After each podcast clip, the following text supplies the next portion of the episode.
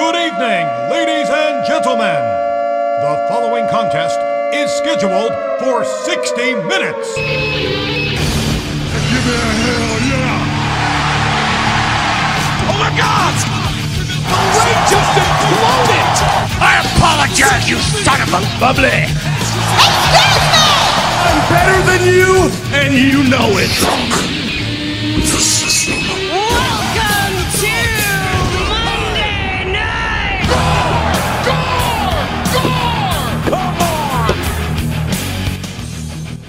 After three long months, finally, the number one wrestling podcast in the UK is back. Good evening, one and all, and a very warm welcome to season three, episode one of Monday Night Gore. Now, back in March, we feared that our show never air again, but thanks to the wonders of modern technology, specifically Zoom, we are here and we are ready. We, being myself, Andy Goldman, being joined virtually by first my very good friend, Mr. Rob Edwards. Rob, how are you today?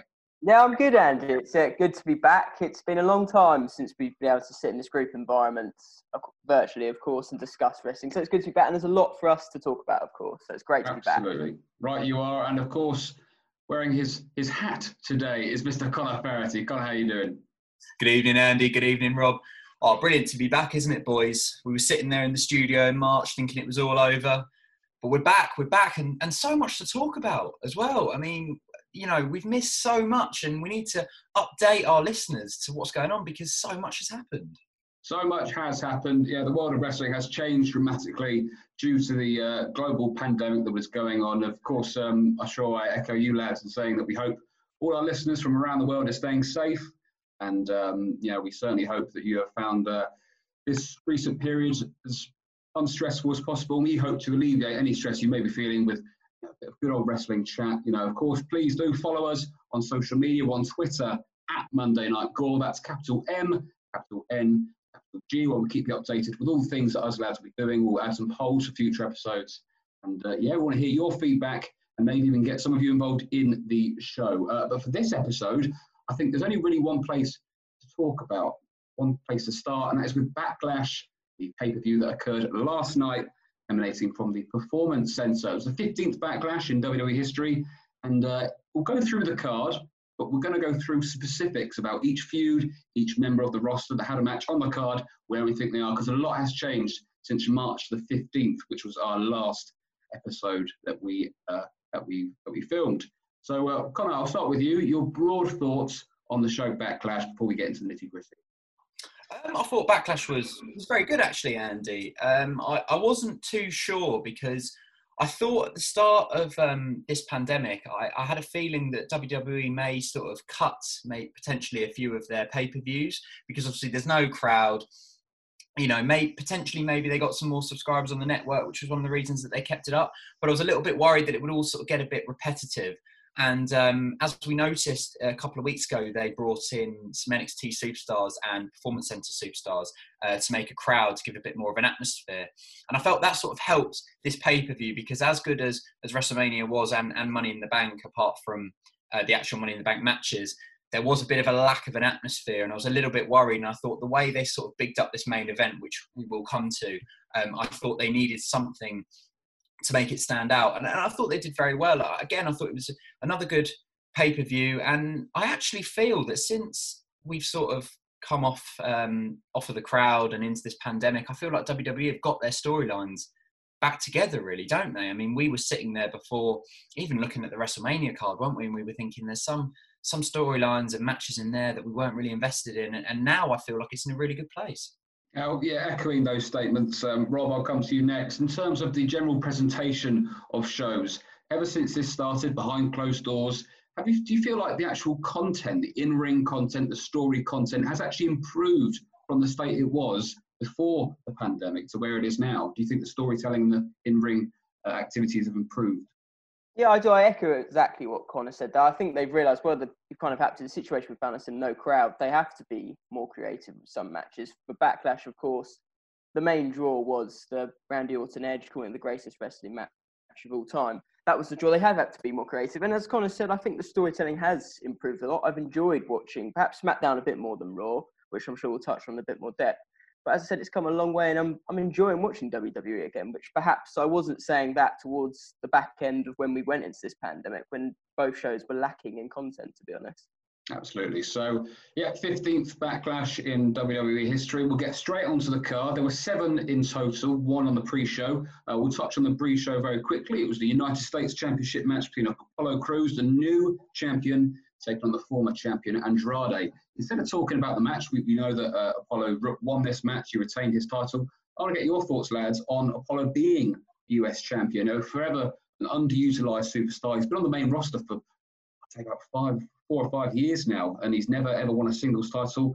All of a sudden, within a few weeks, he was built and built, and suddenly beat Andrade. Uh, got a good reception from those in attendance.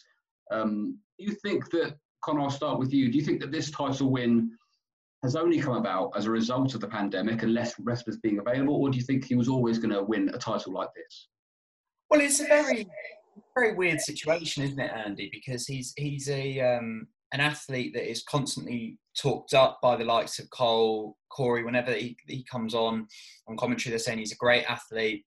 We've always seen the raw power and potential that he has, but he's always been that that superstar that's there to lose really and, and to get other people up the ladder so to speak. And i was reading an interesting uh, article the other day about how paul heyman was really invested in him. And he was basically on smackdown wasn't up to much wasn't doing anything. And paul heyman saw potential brought him over to raw and he had that fantastic match. I think it was against Aleister black was it? That's right. match. And and i was sitting there going wow what they're doing to apollo crews is fantastic. And they built him up built him up I don't know what you boys think. I'd like to get your opinion, but I thought Andrade as the champ was getting a bit stale. I was thinking, I look at that trio. Well, it's not a trio anymore because obviously Austin Theory's gone off elsewhere. But I look at Angel Garza as the star over Andrade now, which I didn't really at the start, and I thought it was getting a little bit stale. And I thought it was a nice moment for Apollo Crews. But you make a very good point, Andy, and it's a question I don't know if I can answer. Is is it only because of the pandemic and the lack of superstars being used? I would say yes, but it now gives him a scope to show actually no, I've got the talent and I can be US champion for a long time. Because he was using these in these bit dodgy storylines, Rob. We saw him in Titus Worldwide, yeah, which we all enjoyed. I think we can agree. It was it was a fun little story between Titus, Apollo, Dana Brooke got involved hoorah, as well. Hoorah. Hoorah, hoorah, exactly. We all enjoyed it. We did enjoy it, but has his career up to this point, and you've been watching it for only a couple of years, Rob, but I'm sure you can tell from you know the start of his Yeah, career on the main roster, he, hasn't quite hit any heights yet. Do you think it's all kind of a bit too soon, or do you think it has been bubbling from when you've been watching the product, which was around the Rumble 2019? I've not seen enough of him, to be honest, Andy. I've I've heard from people, and you have said the talent's there. I've not seen anything, and then suddenly, I think it was pretty much after WrestleMania, he was suddenly just drafted to Raw, which hmm. kind of touched on there was perhaps to do with Paul Heyman. And it was it was a great moment when he won the United States title. But I agree with what Connor said. I feel if there were more superstars available, it might not have happened. But the Andrade situation, he shot himself in the foot because he disappeared for a month or so when he got was it drug related or something? What did he do? I can't quite Yeah. remember. What, yeah, something to do with that. So he shot himself in the foot, and he had become stale as a champion. He was being outshone by Angel Garza, who filled in briefly when we were still doing live shows. Just done more than him, to be honest. So the change needed to happen. But it'd be interesting to see um, how long he has the title for. I'm not sure personally it'd be too that that long because WWE is known to drop the titles very dramatically. Like I did, there was no build up to their match. Was there just Apollo Crews took the titles off them on a Raw standard, really, which has come the standard with the US Championship for a while now. Be interested to see how long it keeps for. But it was a great moment for Apollo, as to be said. It was a very Yeah. good moment. Although, yeah, it would be nice to see him maybe on a, on the actual main show. Because I don't know how many people stay for the, the pre-show. I'm not sure how many people tune in for that. I think most people will go straight Yeah. to the, uh, Exactly. the main show. I only tuned in on it because I knew we were doing this. That was Yeah. the only reason. So I would totally understand why other people wouldn't as well. Sure, absolutely. Um, now, speaking, we'll slightly digress here. This is some you know, external news. We talked about Paul Heyman there. He was the creative director in charge of Monday Night Raw for a good few months. Um, and the news coming out recently is that he's been ousted out of that role. He will no longer serve as creative director of Monday Night Raw.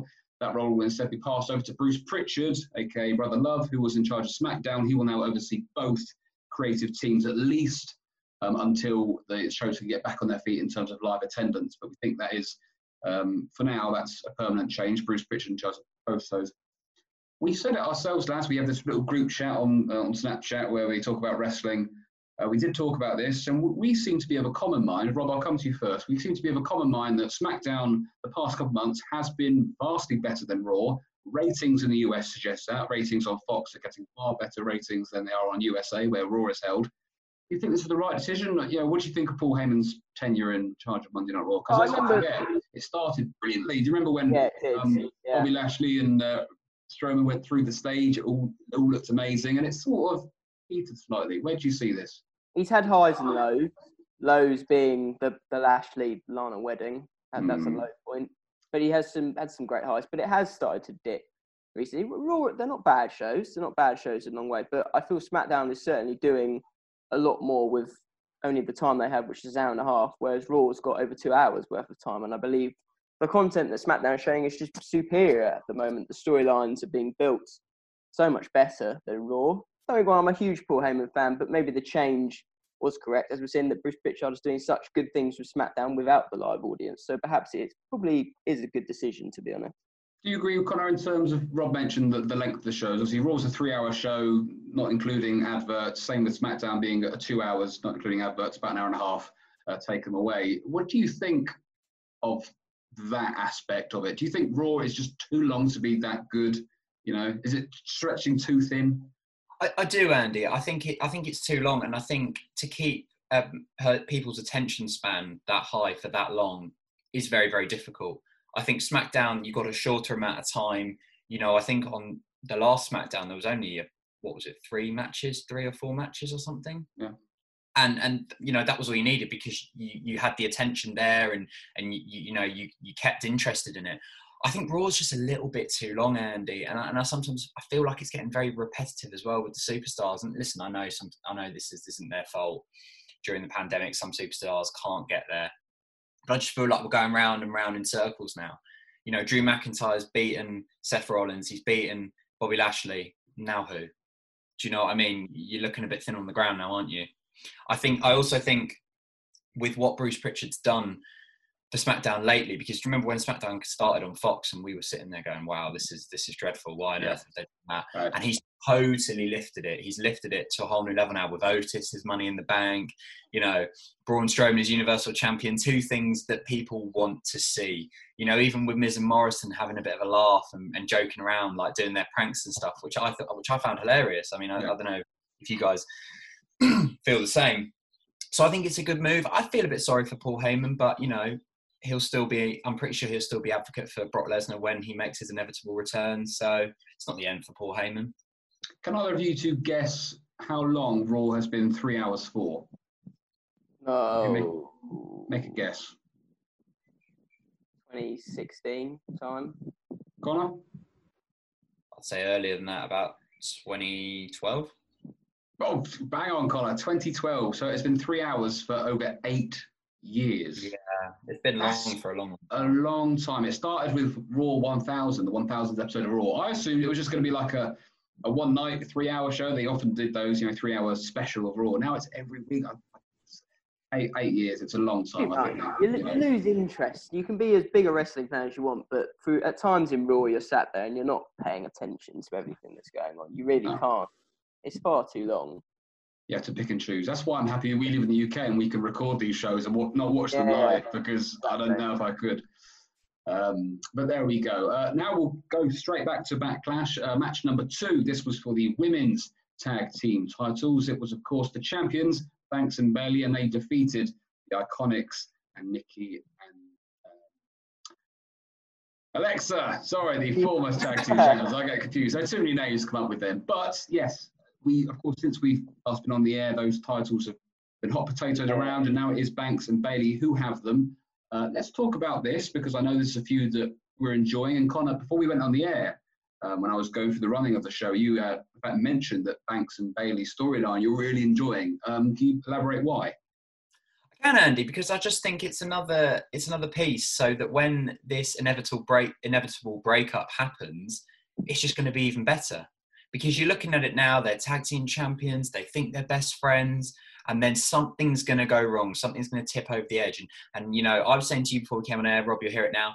You've noticed that Sasha's picking up the victories for them at the moment, and Bayley's sort of being thrown out or looks out of the match and on the side, and then Sasha will pick up the win. And Bayley's been throwing Sasha under the ba- uh, under the bus constantly as well with it. They successfully defended tonight. They'll go on to NXT on Wednesday, where you presume they will successfully defend again, build it up to come back to SmackDown, and then who knows what happens. So if they can keep this sort of building up, and and you can slowly start to see the divides that that are happening as well in there. And I just think it's really, really well told. I I think again, like Rob said, they were very quick for Bliss and Cross to drop it the title. I mean, they came out one week, Sasha beat Alexa in a one-on-one, and then all of a sudden they have a match the next week, and then they win the titles, and it all felt a little bit, a little bit quick and a little bit thrown in. But I think if they can just keep building that up, keep building it up, and and I like that they're going to Raw, I like that they're going to NXT, I like that they're going to SmackDown. You know, you can't forget about it. It's a storyline that's going to stick with you, and I think that inevitable turn is just going to be epic. Hopefully, they can hold it out until the crowd come back, because I think it'd be something that needs. I was I was literally just gonna it it when the match happens and it, it needs to be in a live a live crowd. It should be it deserves a live crowd that match. I I assume well I would imagine SummerSlam the plan probably you would have thought, but I would I wouldn't be surprised if we still don't have live audiences come August. To be honest with you, especially as the situation is in the United States. But Yeah, it's, it's, it's tough for us to say, isn't it? Because Yeah. We're, not in America at the moment, we don't know. But it seems like everything is starting to reopen over there. Whether live crowds will obviously be one of the last things that come in, but fingers crossed if yeah, everything starts to slowly go down, that'll be able to happen. But I think that, like I was saying there, you have to wait for a live crowd for that because that is Yeah. be so epic in front of a live crowd. It seems to me that this feud, the uh, well, this story, should we say, between Banks and Bayley, it's almost like saying sorry for their feud a year or so ago. Yeah. Do you remember that, where they were sort of friends, but they weren't friends? They were both faces at the time, and it was really badly done. They went for that, you know, session with the psychiatrist. It was all a bit dodgy. It seems to me like they're trying to say now, okay, forget that happened. We're going to tell it properly this time. I mean, Rob, I mean, Yeah. you've been Bayley's biggest fans. You started watching the product she's got two championships now. She's, she's like Becky. She called herself Bayley Two Straps or Baby Two- W Straps. straps. Oh, I don't something Dos just strap, came dos out her strap. mouth, something that. awful. Dos Straps, uh, that's it, got it, yeah. Uh, That's influence in there. that's it. Do you think that she's underrated or do you feel like she's being Um, stretched too thin? What do you think? Because, you know, this, this heel Um, run, she is good as a heel. She's getting, she's, she's getting She's into it, in my improving. She is. she is, but she is. do you But, think um, it's too much? What do you reckon? Not too much, because at the end of the day, I think you take Bayley and Banks off SmackDown, and the women's division is um pretty weak. Yeah. Well, Yes. it is. There's it's nothing. It really isn't much if you take No, those two out of the equation. It really isn't. They're building up people like Sonya and Lacey, but it's Banks and Bayley who are top of the tree at the moment, and that's why when that match happens, it will be so big because they are the top two women on that division. But no, I think she's, she, as you said, Annie, she's improving as a heel. We all criticised her at the start when it was back in October that she she left behind the old Bayley buddies and became this heel persona almost. But touching on what you said, they, they completely butchered it in 2018. I was so I wasn't really watching it that then, but I've gone through and seen it, and my god, it's it's awful what, what Mm. happened that storyline. But because the match, they've had some brilliant matches. Obviously, everyone will recall their match at NXT Takeover in 2015, that Iron Man. Iron Man match, year. which was as you said, match year. There it is, Andy, which was unbelievable. So fans have been wanting to see it for so long. And I think they're just being extremely careful. The story, as Connor said, it's bubbling, it's bouncing along nicely. They're keeping it going. It's just a case of how long they can keep it going, and hopefully they can drag it out until there are live witnesses. Which I think they, I think it's got plenty of mileage. The story, Definitely. they can go a while with it. They can hold these tag titles for a little while. With obviously Bliss and Cross, I think giving the titles to Bayley and Banks is for the benefit of their storyline. Bliss and Cross, I don't really know where they're going at the moment. I don't dislike Bliss as a face, but I just feel they've been a duo for what I think it's a year now because it was Yeah. Money in the Bank last year when Bliss couldn't compete. Cross took her place, so they've been a duo, and it's just I feel it's got a bit stale to be honest. I wouldn't mind seeing one turn on the other. I think you can have a good story out of that. To be honest, I think they'd have a good match. So Well, you mentioned the SmackDown Women's Division being a bit uh, lackluster if you were to take out Bayley and Sasha. That's why Bliss, who is a big name in the Women's Division, if she was to be put on her own again, that would maybe help balance out a little bit. So it wasn't just Banks to Bayley. Um, but very quickly, just a yes or no from both you two. If they were to do this turn, would we assume that Banks would be face and Bayley stay heel? Oh yeah, you would have thought so. I don't know who's going to turn on each because I, I feel like they they plant the seeds that Banks would do it, but I wonder if Bayley might do it. Yeah, because I just think like Bayley slowly but surely getting better at her role as a heel. Yeah. You're starting to see it more now. So I think to cut it short so soon when she's like growing into the role would be very silly. I think you should keep her. But like Rob said, maybe it'd be a nice little a nice little switch if Bayley turned on Sasha uh, when everyone expects Sasha Yeah. to turn on Bayley. Yeah. It, is- And it would, it would elevate her heel status even further, which It will. help. It will happen. It's the fact that I don't really know who's going to turn on each other, and I don't know when it's going to happen. But it will happen. I think. But that's good, isn't it? It's good that we Yeah. don't know We when don't and we want don't to know know who. when it's going to happen. No, of course. you Shows they're doing their job right if we can't call it. Yes, exactly. Uh, now, third match on the card. This, now this, this was interesting. So this is Sheamus taking on Jeff Hardy. Um, now, a good match, first of all. Very good match. Uh, Sheamus Yeah. winning. Um, probably the, the right call for now. Yeah. What do we think of this feud? Because, in my opinion, history tells me, having watched this product for a long time, when you put real life issues and turmoil on television in a storyline, it hurts that performer and it's not nice. They've done it before plenty of times with the alcohol related issues. In WCW, they did it with Scott Hall. In WWE, they did it in the late 90s with a wrestler called Hawk, who since passed away from drug issues, um, where they presented him as an alcoholic on TV. I don't like it personally. I think it's too real and I think it might hinder that performer, the real person, their recovery. Connor, I know these storylines for you are often a bit hit and miss. You're not a huge fan, perhaps, of those these kind of stories. What do you think of this one, where Jeff Hardy's been set up in an attempt to maybe kill Elias with his drink driving or something? Where do you fall on this? Andy, I, I echo your sentiments exactly. I mean, correct me if I'm wrong here, boys, but wasn't Jeff Hardy's last stint away from WWE because of drink driving and Yep. drugs as well? Yep. He also struggled to get back on the straight and narrow, spent some time in prison, and that was why WWE basically had to write him out. Mhm. He then suddenly comes back after what, a few weeks, maybe months, A month. being sober, and then suddenly they chuck him into this into this storyline. I just think it's incredibly insensitive and not needed. They could have easily done a storyline about Michael Cole uh, bringing up, uh, sorry, bigging up, should I say, um, Jeff Hardy in front of Sheamus, and then Sheamus lose it via that, and then turn around and say, "Well, what has he done? He's been away for ages," and maybe just reference it. Don't base a whole storyline on it. Way too far. And the rubbish that they did on SmackDown on Friday with the urine sample and the doctors and everything. I, I just I find it very like you said, Andy. I find it very very insensitive, and it's two fantastic athletes who could have easily had a better feud and could have left that on the side. It's a The well- amount of urine It was massive. How how did they expect me to believe they produced that much? I, think, I mean, Sheamus yeah. touched on it, but it was a lot of urine in that You don't need that much for a sample. stupid. Like as I was excited because they planted the seed ages ago for them having a feud, and I said to you boys, I'd be I'd be into that. Something a bit different. I'm sure they'd have a good match, and they did have a good match. But It was a great match. I felt uncomfortable watching over the last few weeks a lot of the time. I can't imagine Jeff was too keen on the idea when it was presented to him. Can't imagine he was too keen on it at all. But at the end of the day, he's still got quite a bit of time left with WWE due to the injuries he's had since he's returned, sadly. So he's probably not got much choice in the matter.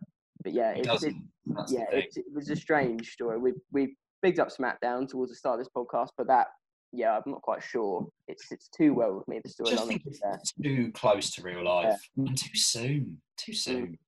Also, it, it, it was also a, a part part way to write a last of TV because Elias has an injury, so it's a way of getting off TV with a logical storyline that oh that's happened to him, that's why he's not competing. Yeah. Mm.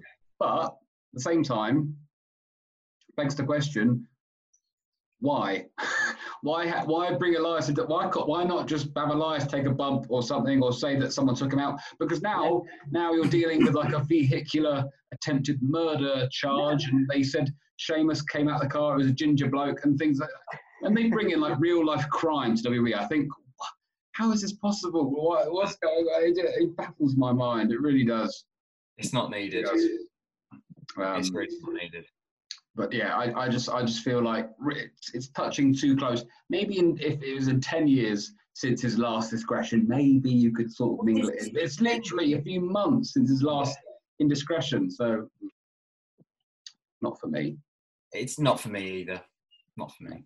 Unless they have a big blow off match soon where Jeff Hardy wins, then you know that'll be fine. But otherwise, I, I really like the match, which is a shame. Oh, no, great match. Very good. There's, as Connor said, they're two men who I still believe have a lot to give to the industry. Sheamus is in great shape, and Jeff Hardy will always have great matches, but they just ruined it with a just a strange and very uncomfortable feud for those watching. I think. Yeah, and it's it's good that Sheamus won. You know, Yeah. keep going, and there'll be another match, and it elevates Sheamus as well. So, I mean, like I said, no problem with the two people. No problem that they wanted, you know, that that they put these two together. Just not the way that they've done it for me.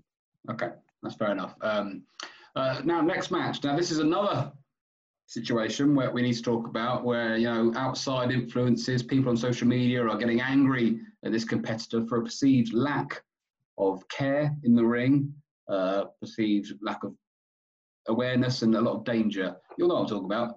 Uh, Asuka took on Nia Jax for the Raw Women's Championship. It ended in a double count out, uh, which kind of protects both women. Uh, no loser, but no winner. So it leaves things open for another match. But there is a lot of talk that Nia Jax should not even be in a situation where she was wrestling uh, live on a pay per view. Um, huge stuff on social media after uh, Nia Jax injured Kairi Sane on episode of Raw recently by slamming her head into the uh, steel steps and giving her a real, real laceration. Actually, it was quite a dodgy, dodgy uh, injury, real life injury as well. wasn't a work; it was a genuine injury. Nia Jax has got a bit of a reputation now for hurting her uh, co-workers. She, of course, well known for punching Becky Lynch square in the mush, which I know worked out in the Becky's work out. It may work out for Kyrie. You never know. Could come back and be absolutely unbelievable. She could, but you know, she's also hurt Ember Moon, who has not returned. She's also hurt. Um, I think she hurt Bayley at one point as well. So where do you land on this, lads? Because Nia Jax is at the start of her career seems to be full of promise, but it's coming out now that she only had a couple of years in the performance centre. She's hardly a veteran by any stretch of the imagination. Imagination. Do you feel that putting a woman like this on national TV in front of millions, injuring her co-workers, is a smart move? Connor, I'll start with you. Where do you land on this Nia Jax situation? Do you know what, Andy? It's such a shame because I like the character she portrays. I think she's good on the mic. I think she's got all the hallmarks. But when she gets in the ring, I can't watch. I watch through my fingers. I, I genuinely do. I messaged you boys in the chat when I was watching. I said I actually felt squeamish because mm-hmm. it just doesn't look safe. No. That bump that Kairi took, I, felt sick. I actually felt sick. Well, she shouldn't have any choice in the matter. Nia just she was going straight. There was no nothing Kairi Sane could have done at all. I it, and it, it I, I don't like watching it anymore, Andy. I don't like watching her in the ring because I just fear for whoever is on the other side. And when she's throwing around Asuka in that match, the lack of care, like she just lets go and they just go flying, and she forget, she almost forgets how big she is. Yeah. She's so much more powerful than most of the people. Well, pretty much all the people she gets in the ring with. And it, it honestly, it's such a shame because, like I said, I like the character she portrays. I think she's great on the mic. I think she's funny, but I can't watch her in the ring, and and that is a big big downfall for me. I don't know if you boys if you boys agree with me, but I just think honestly it makes me feel squeamish when I watch her. Rob, um, Nia Jax, uh, as I mentioned, she she isn't a veteran. She only had a couple years in the performance centre before she was thrust onto NXT TV, and then very quickly uh, went onto the main roster. Uh, started on Monday Night Raw. Some people are saying it's because of her family. Of course, she is part of the Anoa'i wrestling family, which you know, The Rock, Rikishi, Roman Reigns, all the Usos, all these guys, Tamina, all these wrestlers that are seasoned veterans who have honed their craft. People are saying the only reason she's got the spot she is and the lack of training is because of who she's related to. Do you think that that has a part to play, or do you think that she was just rushed because of how her, her look is different to everyone else? Well, at this current point, I would say, who else do you have face Asuka for the title? There aren't many serious heels currently on the red brand. Charlotte's, well, she's lost her NXT title now, but we've seen Charlotte Asuka a few times. They always produce brilliant matches. Shayna's disappeared. I don't know where Shayna Baszler's gone now because it didn't really work out for her, to be honest, because she. We she did the elimination chamber match, went to Mania. And I think we all agreed that she. I didn't think she was worthy of beating Becky. Lost at Money in the Bank. We haven't seen her since then. I imagine now that the fact that there was a double count out would means we will probably see that match again, whether that be Extreme Rules or further down the line. Yeah, it, it doesn't. It's not a pretty sight seeing um some of the stuff she does. As Connor said, I'm a huge fan of her on the mic. She's a brilliant heel at times, but no, some of the moves they're, they're too much. She she could seriously injure some people because at the end of the day, they're all small in comparison to her, especially Asuka, who is very small. And, and you look you the record, like you said, Andy. You know Becky, Bayley. She injured Bliss as well. Kairi Sane. That's just off the top of my head, and that's Yeah. that's four or five people. You know, you look a bit further back, and she's probably got off with a few as well. Sure. Mm. Yeah, It's just I don't know. I really don't know. I think it's She relies on power because she can't. I, I remember I watched a, a brief stint when I watched Total Divas, and she was scared of going off the top rope. She can't do stuff like that. So all she relies on is power and chucking them around the ring. But it's, as we've seen, as you mentioned in the record, she's got some wrestlers seriously injured. Another one with Kairi Sane, and I fear for Asuka as well. I don't want Asuka vacating that title because No. Nia Jax absolutely destroys her in a match. I, I will not be happy because I'm extremely glad that Asuka is champion. I think we all agreed that she was the right one to um, be given the title following Becky's departure. And I will not have Nia Jax robbing her of that because she chucked her against the turnbuckle or something. But the worst thing is, bring it back. the worst thing is you see it, don't you? You see it and you just think, oh, like some of the injuries, like you read up later on and you go, oh, they got injured. I, I didn't see how that happened, but you just see it, don't you, with Nia Jax, the way she just throws them across the ring without a, a care wherever they land, and it's just oh, horrible. Uh, Horrible. it should be worth Someone, mentioning, must, someone just needs to tell her, just to get, get in the performance, sort your act out. And just tell her, space to you're going to injure someone. Well, you've already injured someone. You're going to injure more people. And she sort your act out. Because it is extremely dangerous, some of the stuff she does. I mean, sending someone back to the performance centre, that is, especially for someone who's been on the main roster for so long, that must be such a hard pill to swallow. But she someone has to take, take accountability. Someone has to say, you need to go back there and hone your craft because clearly you're not doing your job. Not She's been doing out your for job. a year as well, Andy, and she's been chucked back in the deep end. She's been on television a lot since she came back, and obviously she's the first challenger to Asuka already. So But is that because the lack of women's division? That I think it is perhaps the lack because I remember you said Connor when it was the triple threat to decide who was going to face her. It was Charlotte who was NXT champion and Natalya. No offense to Natalya, but she's she's not. don't know how she got that you know, she's not going to. So it was obvious who it was going to be. So there are a lack of women heels, especially who could face her. To be honest, and that's probably why we're going to see it again because they don't know who else to pair with Asuka at the moment. No, I would, I would have suggested Shayna, like you mentioned, Rob, but uh, you know, because she had that little mini feud with Natalya where she kept getting the better of her, and then since then, That wasn't bad. nothing, mind nothing. that. Since Well, then, yeah. nothing. I think they they I think they messed up a bit with Shayna. I think. I read. Yeah. I, I don't know how true the reports are, but I read that um, Shayna was a, a Heyman pick, and now that Heyman's heading out, they're saying Bruce Pritchard probably won't see her as much as as Well, From what did. I've heard, from what some sources have reported, uh, Vince isn't a big Shayna fan. And if you know anything about I- Bruce Pritchard, is that he is Vince's right hand man and has been for a long time. So I, have to- I have to say, I, I'm not a huge Shayna Baszler fan. When she joined, when she came onto Raw, I wasn't really invested. And she's a, she's a scary woman, but I don't, I just don't. She doesn't appeal to me that much. Something about the character that I just don't really feel has the, the legs. And there are more talented wrestlers on the brand than her. Also, can I just mention Bianca Belair as well? yes, Where's absolutely. gone? I don't Came know. on, came on, annihilated Zelina Vega, and just been off, been off since. I'm guessing there's a re- there must be reasoning for that. And she, I'm a big fan of hers. I think I she'll go far. Vince, Vince is a big fan, isn't he? That's Well, you only got to look at the Royal Rumble this year to know that they're clearly ill on her. I mean, her performance in that, we were talking, I remember the podcast after the Royal Rumble, and we were all singing her praises after Yeah. her performance. It seems strange that they haven't done anything with her recently. I know the Viking Raiders and the Street Profits, who she was associated with, have their own little thing going on, so she doesn't really fit in. I'll still keep her on TV, but no, I guess we'll see. We'll see. Yeah. Tune into Yeah. Raw.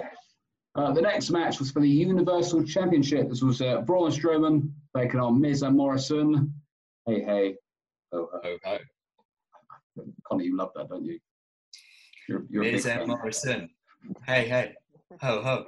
It's quite catchy. I remember you start when, when it first They're- came. You started saying, "I was like, no." entertaining. They're Yeah, yeah. entertaining. Miz They and are. Morrison. They really So- are.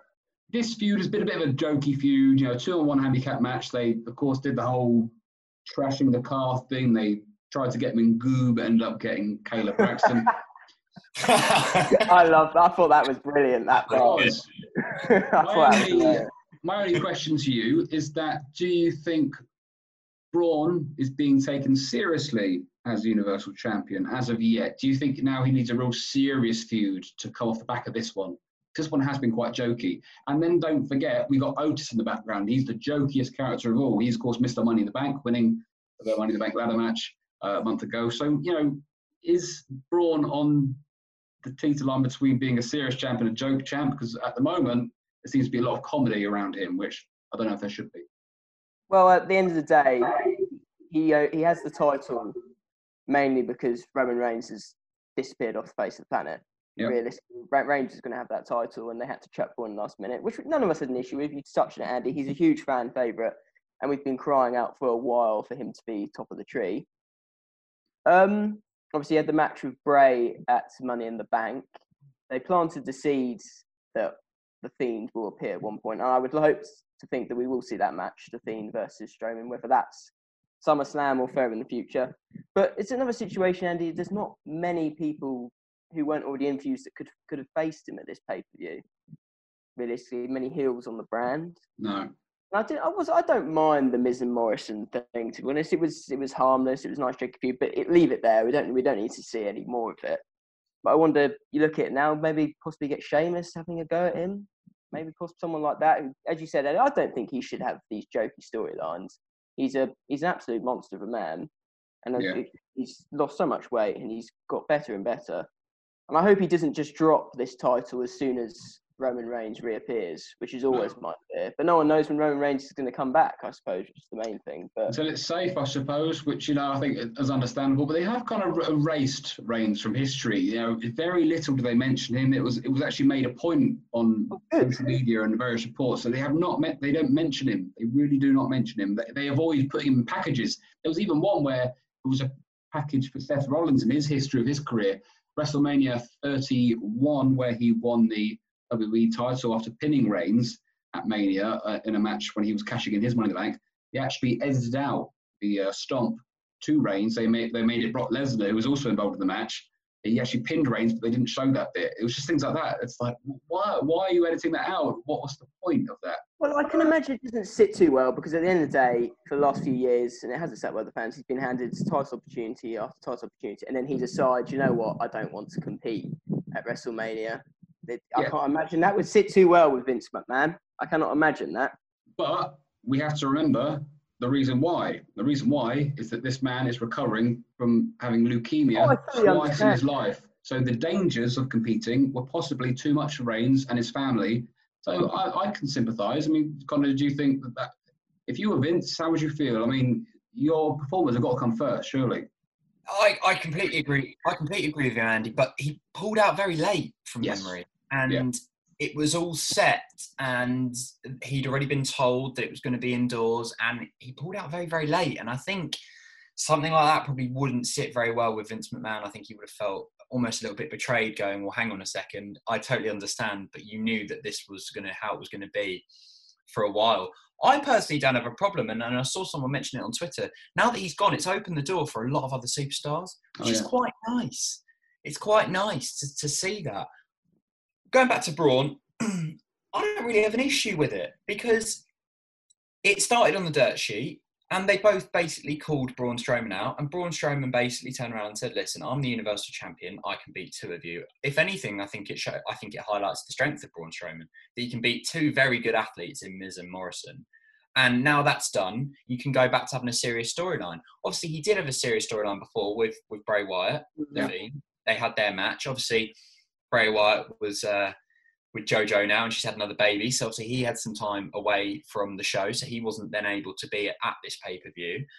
So now you can potentially go back and maybe the Fiend now, because obviously he only beat Bray Wyatt, didn't he? He didn't actually beat the Fiend. So Yeah. maybe the Fiend could return, and then that could be the next thing, and then maybe you could chuck Otis in the mix in there as well. Although I'd like to wait until like, At live least there has to be a live audience. Uh, come you back.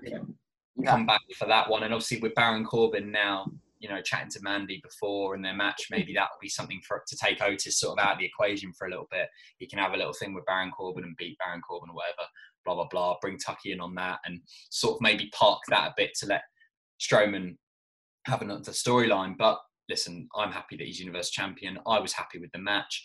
Okay, I'd get your point, Andy. Now, if they started, if they went back and I mean, Lucha House Party came out and were like, "Oh, we can beat you," do you know what I mean? Then I Yeah. might have a little bit of a problem if they go jokey again. But I think as a one-off, I don't think it was too bad. Okay, that's fair enough. No, Fair enough. Uh, And- now from oh, go on. Sorry, before we move on, Yeah. what do we think about Miz pulling Morrison off Strowman when he was going to win? Oh yeah, that was true. That I was think it's a true. bit. I don't. I don't want them to turn each turn. That was that was a three count as well. Strowman was yeah. out. I don't. I don't want them to try and split them up. Yeah. I don't. I don't I'm. I like them as a duo. Don't get me wrong. They've, they've split up numerous times. I don't want them to split them up yet. No, I That's- agree. do that, yeah, I think it's too Together. early to do that. I think they Well, work well together. I think it was also just to reinforce the fact that both Yeah. characters are heels, and what what are Yeah. heels known for? is being greedy. You know, it's being Yeah, yeah. untrustworthy, slimy. So I think it made sense. Um, Yeah. um, whether he mentioned, I'm not sure. Hopefully they'll mention it because it would seem pointless not to. But um, yeah, It did bring think I- back some dark memories because obviously remember the last handicap match Strowman had at Elimination Chamber. I was, I was a bit concerned. I was like, they're not, they're surely not going to go down that route again. I think we all are, aren't we? I think we all were thinking that at one point. But no, I'm quite content with Braun. There are a few people. Why, why can't you even? I, I keep drawing back on him. Why can't you even have like someone Cesaro and build him up? And They've had a good match with Braun, but now But, like, him, him and typical- Shinsuke are tag team now. So Typical SmackDown though, a random tag team match, and they beat the champions, and it's just like, what? Yeah. this, yeah, know. there's I- still some parts that need improving. I, SmackDown. There's because I still- thought Cesaro and Nakamura were sort of finished now, but all of a sudden, yeah, lost they just beat Sammy. the tag who- champs. yeah, Like, they're- yeah, they're tagged. I, oh, hey, they, and oh, who got mm-hmm. pinned as well? Kofi got pinned. Kofi again. gets pinned time, Andy, because he'll keep Never getting known anything pinned. like it. Why can't Big E take one pin? It's not hard. Just give him the pin. If you're going to make him lose, This time last him. year, Ko- Kofi was the face of SmackDown, and now he's getting pinned. It's just I know. quite. Corey mentioned it as well. He was like, Kofi was WWE champion. I was like, oh no. Right, he's, Hope he's Ange a real hear that. bless him.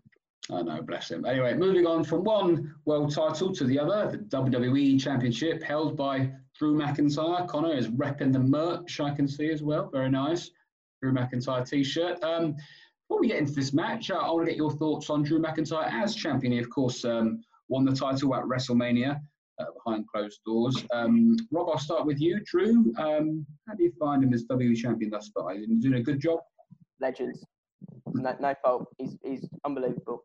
I love Drew McIntyre. He's, his, his run as a face, I think he's done brilliant, to be honest. The crowd's on his side. I, I would have him hold that title for a long time. I'm not having what they did with Kofi and just have him drop it on SmackDown when Brock Lesnar decides to turn up again, Yeah. which I don't think would happen as he's beaten Brock and kicked out about five F5s anyway, so I don't see how they'd be able to happen. But no, I think he's done a flawless job as a face, to be honest. He's entertaining. His finisher is one of the most brutal finishes, probably my favourite finisher on um, the WWE. Yeah, he's done nothing wrong, and he's been given. I didn't. I, I've liked this view. The Seth Rollins one was uh, was all right. I didn't really understand it because Seth lost at Mania, but it was another case. I think there weren't many heels that could actually face him. No. But I thoroughly enjoyed this one. I, I love what they've done with Lashley.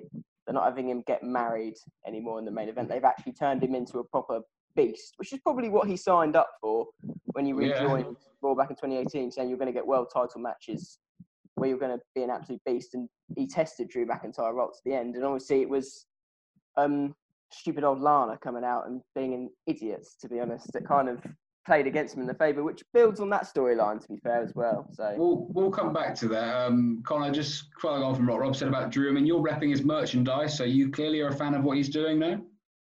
the best, Andy. I, I, the best is, is what the crowd want. I love it. Get him, get him in front of the live shows. Yeah. The Yeah. pop when he comes out. You can see, you can see the chemistry he has, even with the with the superstars who pretend to be the crowd.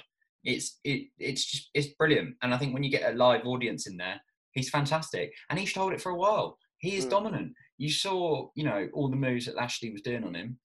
Kick out at one, kick out at two. I think the closest he got was when Lashley speared him and then one claymore bang and he defeat he defeats his opponent i think he's brilliant he's calling out tyson fury he's calling out all these people saying he's the best champ around i love it keep it going Good stuff. Uh, now, speaking of the, the match itself, Rob, you very much mentioned it. Uh, Drew did win um, with a little help, not intentionally, from Lana, who is Lashley's storyline wife.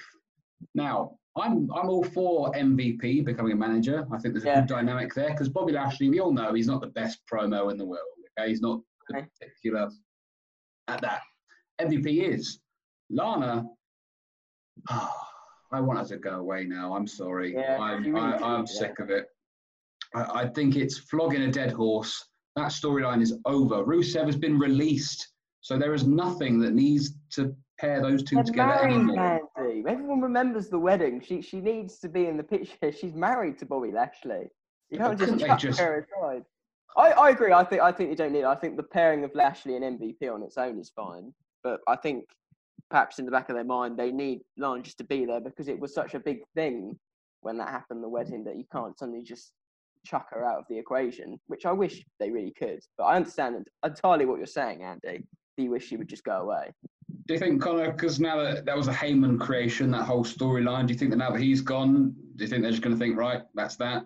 That's yeah, it, it, I'm out ha- of it has to go. It has to go because it's just it's just so silly. It's such a stupid storyline. And then you look at also how it affected Rusev, who is now gone, and Liv Morgan as well. It also it also ruined her return because now she just no one can really take her that seriously be- after No. there. And then she runs around and moans and, and holds on to Lashley. Hopefully, this is this is the beginning of the end for it. I'll have to Uh, just her- spear her. Just spear her. Be funny. Yeah, you know, I'm not. I'm not huge on men on women violence, but I think to make Lashley the complete badass full package, he needs Yeah. to get rid of her because I think Yeah. she's dead weight. And I think, I'm storyline- hoping that's what they might just do. He would just tell her, you know what, just go away, leave me It's- alone. Dead weight. It's the only thing preventing him from becoming that monster heel that he's always been primed Yeah. to be. And as for Lana, I mean, sh- her MVP character is. well. Yeah. Say again? Which MVP is bringing out of him now? Yes. He's doing, he's, doing, he's doing a good job, MVP. Exactly. They tried it with Lio Rush, didn't quite end the way it hoped they hoped He was it would. So, irritating little shit, wasn't he? Let's be. Lashley, Lashley. oh, God, he was God, no. irritating. he got released as MVP, well. MVP's got the experience. He knows what he's doing. Yeah. Pairing that, yeah. A word on Lana though, because after this storyline uh, ends, hopefully soon, um, her husband's no longer with the company. You know that's been her, her, her mo since she signed with the company. She's never really been a wrestler. Every time she has wrestled, she's been slightly ridiculed because, being honest, she's not great. Um, her character hasn't really evolved in these years, other than a, an accent change, which seemed out of the blue and ridiculous. But there it is. Yeah. She either needs to be rebooted or released, in my opinion. What do you think? I mean, after this storyline, what's left for Lana? Can she really become a wrestler? Because if she is, she's not going to be a top top superstar. No chance. I'd, I'd release her, personally. I think she should go. I think she should walk. She's She's got not- enough she's- modelling contracts and social media influencing. I think she'll be okay. I don't think she needs this. Yeah. She's, she's not the best in the ring.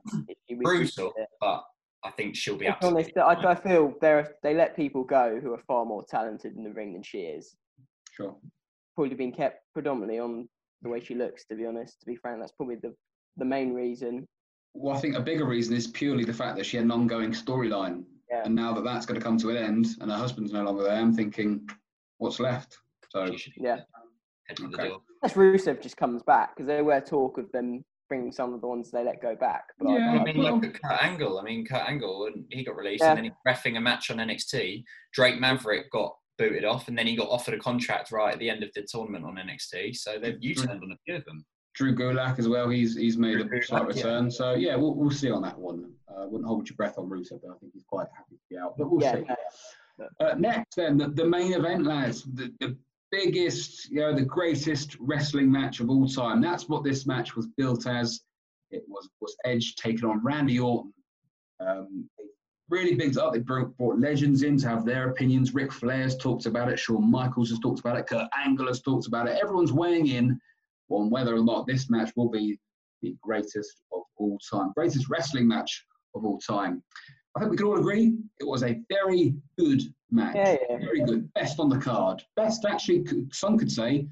Um, I, I put it second to Daniel Bryan versus AJ on SmackDown the past week. I put it second in terms of the pandemic setting matches. I think it was probably second best. Yeah. Um, of all time, no. What's your thoughts, Connor? I'll start with you. Uh, what do you think of the match, and where does it lie in your in your favourites?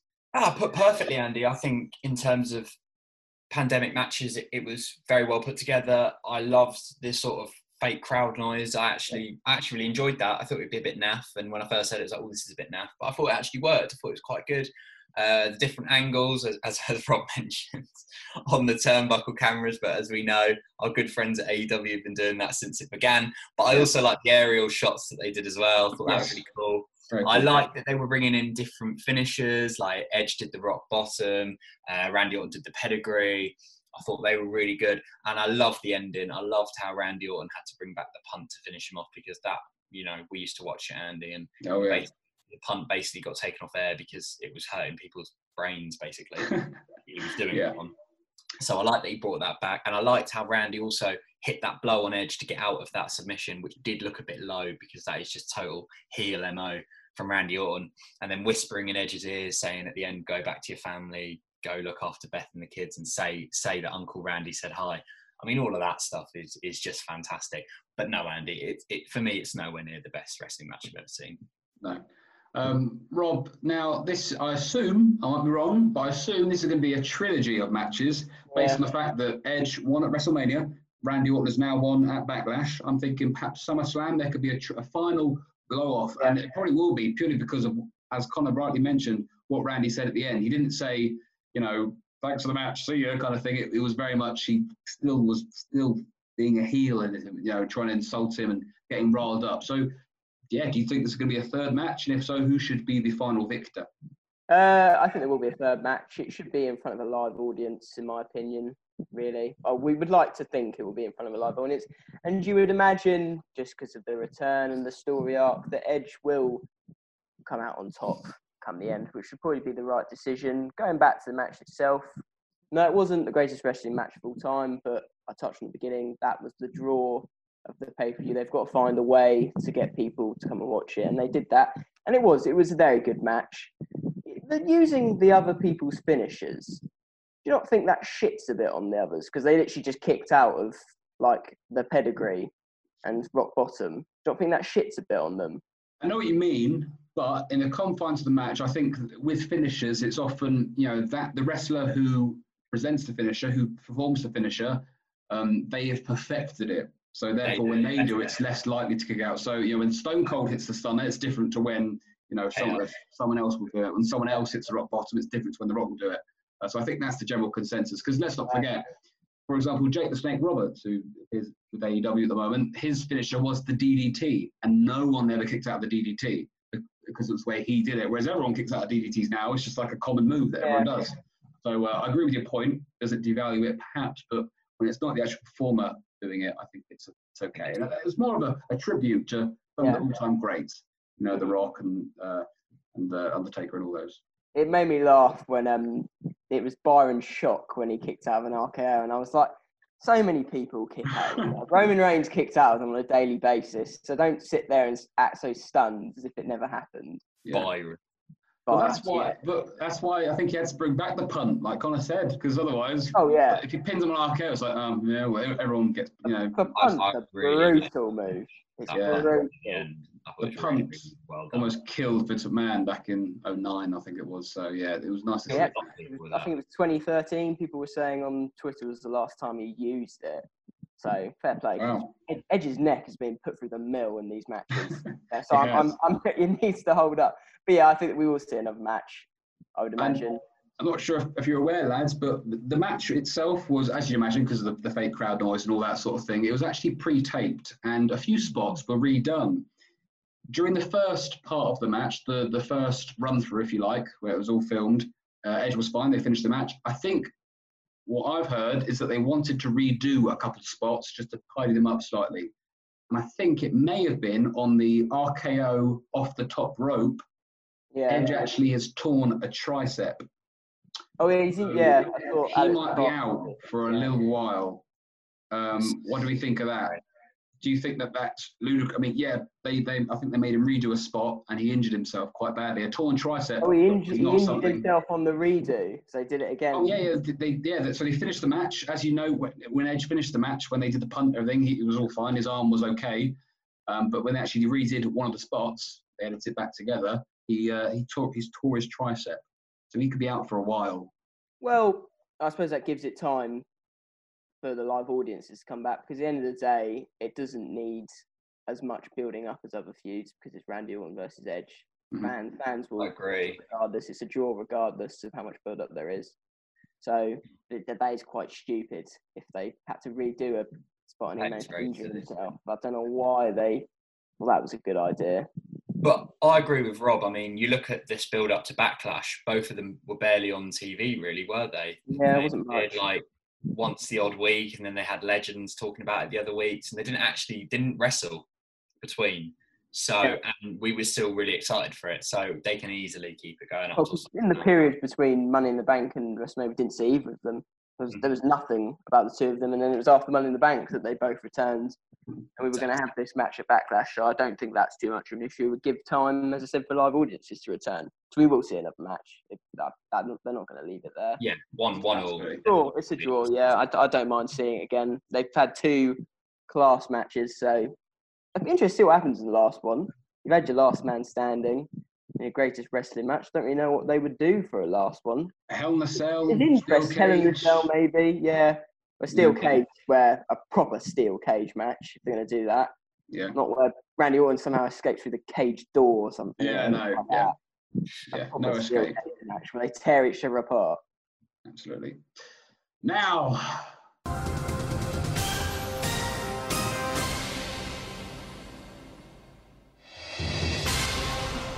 oh yeah, it's been a long time, but it's time. The return of the big Azaibar's butt quiz, which I'm sure you're all very excited about. Um, it's been a while. I mean, Connor, you you at the start of the series, you, you were winning the lion's share. Rob couldn't get licking, but near the end, Rob, you're four. Turned it around. You were, you were did turn it turning, you were Yeah, the tables. Very impressive. Uh, as for these questions, they're not um, Backlash exclusive. They're more of a look back over the months that we have. No, don't worry, Connor. They're, they're a look back at the months that we have missed from the show. There are some Mania questions, there are- there are a Money in the Bank question, and then there's one that you complete together. Uh, so, are you both ready? Yes, Yeah. always. Very good. Okay. Question one. This is for Rob Edwards. At WrestleMania, who was the final 24 7 champion of the night? So, who left WrestleMania with the title? Oh, was it? Rob Gronkowski? Correct, Rob. Very good start. Well done, Gronk. Who actually left WWE after signing to go play He's for not champ anymore, is he? It's R-Truth. No. I, I lose track. I, I lose track. I really do. But Yeah. But no, correct. Right, you are. One point. Connor, question two. This is for you. At the Money in the Bank match, during the match, both women's and men's together, name me one of the non wrestlers who made a cameo appearance. Paul Heyman. Very good indeed. That's that's one you could have had. Also, Vince McMahon, Stephanie McMahon, Bruce Pritchard, Lloyd the Clown. Correct. One point there. One all lads. Here we go. Rob, this is your final individual question. After winning the Universal title match at Wrestle, oh, me, the WWE title match at WrestleMania, who did Drew McIntyre face immediately after in a match that was broadcast the next night on Raw? oh, Big Show. Correct, Rob. Well done. Thought I might have undone you, but no. Very good. Right, Connor. This is to tie the uh, figures up on Buck quiz. There we go. Question four. In terms of games which the Viking Raiders and the Street Profits have played, which of these is the odd one out? Golf, basketball, swimming, or bowling? which is the odd one out out of them. Hmm. Which one did they not do? Oh, I see. Which which game did they not do? Yes. They didn't do swimming. Correct, Connor. Well done. Well I think done, we would boys. remember Ivar in a swimming pool. I think that, I, think, I think Connor would remember if Ivar was in a swimming pool. I Very think- good point. Ivar. Good. You're cute. Everyone finds Ivar cute. Jessika Carr this time. No! How did they find these women? Connor, do you think he's cute? I do. I do. Very good. That bottom. How could I not? Right, this one. This is a true or false question in which uh, you'll need to agree on an answer and uh, answer together. Here we go. True or false, boys? Bayley and the Street Profits are the only champions in WWE, that's the main roster, who have held their titles since before WrestleMania. Is that true or false? It was just Bayley and the Street Profits. Yeah, I think it Yeah, is. it is true. Yeah, Yeah, you're right. Final answer? yeah, I think it is. Yeah, I I think, think it if is. he's tried to catch us out, but I don't see how he could have. Correct, boys. Well done. Very good. That was a hard one. I thought I'd give you that one, but no, you are absolutely correct. Those are the only two champions that have held their titles. Who was it? Bayley and Street Profits. Street Profits. who Profits won theirs? Oh, before Royal Rumble, did you say? No, no, No, no, before Mania. WrestleMania. Oh, before Remember they Mania. beat Murphy and Oh, Seth Rollins. oh God, yeah, I confused. I thought you said before Royal Rumble. So I No, couldn't- no, no, before Mania. Which actually wasn't that long Oh. ago, but yeah, That not the wasn't that long ago. So they have changed a lot since then. So. So there we go, boys. Thank you very much, and thank you to all our listeners as well. That concludes season three, episode one of Monday Night Core. Have you enjoyed it? As it's been nice. I know we're not in person, we're not in the usual studio. Uh, we're doing this virtually, but you know, have you enjoyed yourself? It's been nice to talk about wrestling again. It has been. It has been nice. But wrestling has kept me going. But it's the only thing that's been on. We will have football returning this week, which is of course a boost. But wrestling has been there throughout this hard time, and it was a it was a pleasure to be able to discuss with you boys again. Absolutely. Yeah, it's a it's a pleasure to be back, and I'm glad we could we could work it out.